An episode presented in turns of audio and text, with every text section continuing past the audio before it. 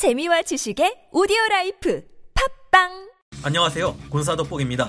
우리나라에서 현재 당장 필요한 군사 전력 중 한 가지는 강력한 전자전 성능을 가진 항공기들과 적의 레이더를 찾아 파괴할 수 있는 대방사 미사일인데요.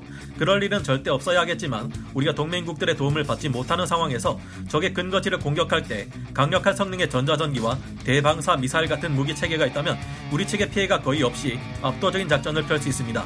반면 그렇지 않다면 애꿎은 우리나라의 소중한 공군 파일럿들의 목숨을 적의 지대공 미사일에 의해 잃게 되겠죠. 강력한 전자전 장비들과 대방사 미사일은 우리나라의 자체 전투기 KF-X가 성공한다면 반드시 실험하게 될, 아니 실험해야 할 무기 체계들이 될 겁니다. 적의 방공망을 제압하는 작전을 두고 Suppression of Enemy Air Defense, 줄여서 SEAD라고 하는데요. 우리나라 공군은 현재 KF-X의 대지 무장 중 하나로 시드 작전을 가능하게 할 대방사 미사일과 표적 식별 장치를 개발하고 있습니다. 이를 통해 우리가 앞으로 할 수 있는 것들은 어느 정도의 위력을 가지게 될까요? 지금부터 알아보겠습니다. 전문가는 아니지만 해당 분야의 정보를 조사 정리했습니다. 본의 아니게 틀린 부분이 있을 수 있다는 점 양해해 주시면 감사하겠습니다. 우리나라 공군에서는 현재 자체적으로 미사일과 그 부속 시스템들을 개발한다는 전제하에 한국군 자체 시드 능력을 미군의 수준으로 도약시키는 것을 목표로 하고 있습니다. 이를 위해 기술 개발 수준에 맞춰 시드 작전을 위해 필요한 개발 요소들을 확보하는 개발 전략을 취하고 있는데요. 현재 고려되고 있는 것은 크게 이 다섯 가지 정도입니다. 첫째로 0.5GHz에서 20GHz에 이르는 광대역 RF 표적 식별 및 추적 수동 탐색기와 광학 탐색기 등의 이중 모드 탐색기를 개발하는 것입니다. 목표는 미국이 개발한 대레이더 미사일인 AGM-88 함 및 그 발전형으로 적이 레이더를 꺼버려도 친절하게 그 지점을 기억해서 찾아와 폭격해주는 AGM-882 AARGM 수준으로 잡고 있습니다. 이 정도의 미사일을 우리가 자체 개발한다면 그야말로 무시무시한 무기가 될 수 있을 겁니다. 둘째는 미사일로 하여금 위치 기반 표적 타격이 가능하도록 해주는 GPS, INS 항법 장치를 추가적으로 개발하는 것입니다. 또한 추가로 표적을 식별하는 별도의 코드가 개발되어야 하는데요. 이와 같은 것들이 개발되고 나면 표적 식별 장치가 조종사 인터페이스 및 RWR과 통합될 수 있도록 해주는 작업이 필요하다고 합니다. 마지막으로 자체 임무 계획과 연동 임무 계획을 위한 시스템 모두가 개발되어야 하는데요. 이를 위해 참고할 수 있는 케이스는 미 공군의 F-16CJ에서 AGM-88 HARM 미사일과 HARM targeting system HTS입니다. 이처럼 KF-X가 개발되면 항전 장비와 직접 연동이 가능하도록 하여 SEAD 작전 시 조종사에게 표적이 어디 있는지 보여주고 발사 가능 조건 정보를 HUD 및 다기능 디스플레이로 제공하게 될 것이라고 합니다.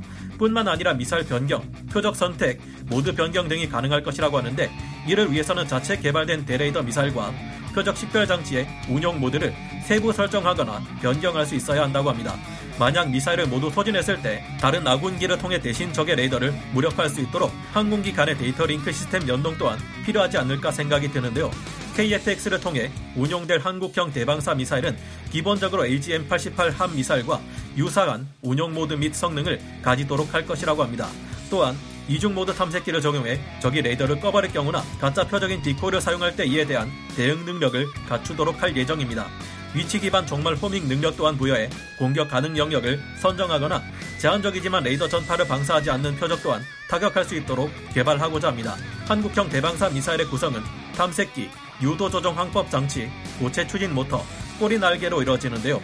이 미사일에서 핵심은 광대역 RF 수동 탐색기와 광학 탐색기를 결합한 고성능 이중 모드 탐색기의 개발이 될 것으로 보입니다. 임무 계획 장비는 SEAD 임무 계획을 수행함으로써 대방사 미사일에 필요한 표적 자료를 생성해내는 데 필요한 시스템인데요. SEAD 작전을 위해서는 적 방공망에서 어떤 신호를 내보내는지 그리고 위치는 어디에 있는지 얼마나 위협적인지 등의 데이터가 필요합니다. 그리고 이를 바탕으로 작전을 수행할 때 어떤 비행 경로로 침투해서 어떻게 빠져나올 것이며 어떤 위협들이 예상되는지 대방사 미사일을 사용할 수 있는 비행 조건이 성립되는지 미사일로 타격해야 할 대상은 무엇이며 타격하면 안 되는 대상은 무엇인지 등 수많은 데이터가 필요할 것으로 추측됩니다. 사실상 국내 자체 개발하는 전력들만으로는 이 같은 방대한 데이터를 얻기 어려울 것으로 예상되므로 필요할 때에는 기존에 구축된 연합전력 데이터베이스를 활용하거나 우리의 동맹국인 미국과의 협력 또한 필요할 것으로 예상됩니다. 여러분의 생각은 어떠신가요? 아직까지 제대로 된 전자전 능력을 갖추기에는 수많은 난관과 과정이 남아있겠지만 국내에서 최초로 ALQ200K 전자전 포드를 개발하고 실전 배치한 것을 보면 첫 걸음마 정도는 뗄 준비가 되지 않았나 조심스레 희망을 가져봅니다. 오늘 군사 돋보기 여기서 마치고요. 다음 시간에 다시 돌아오겠습니다. 감사합니다. 영상을 재밌게 보셨다면 구독, 좋아요, 알림 설정 부탁드리겠습니다.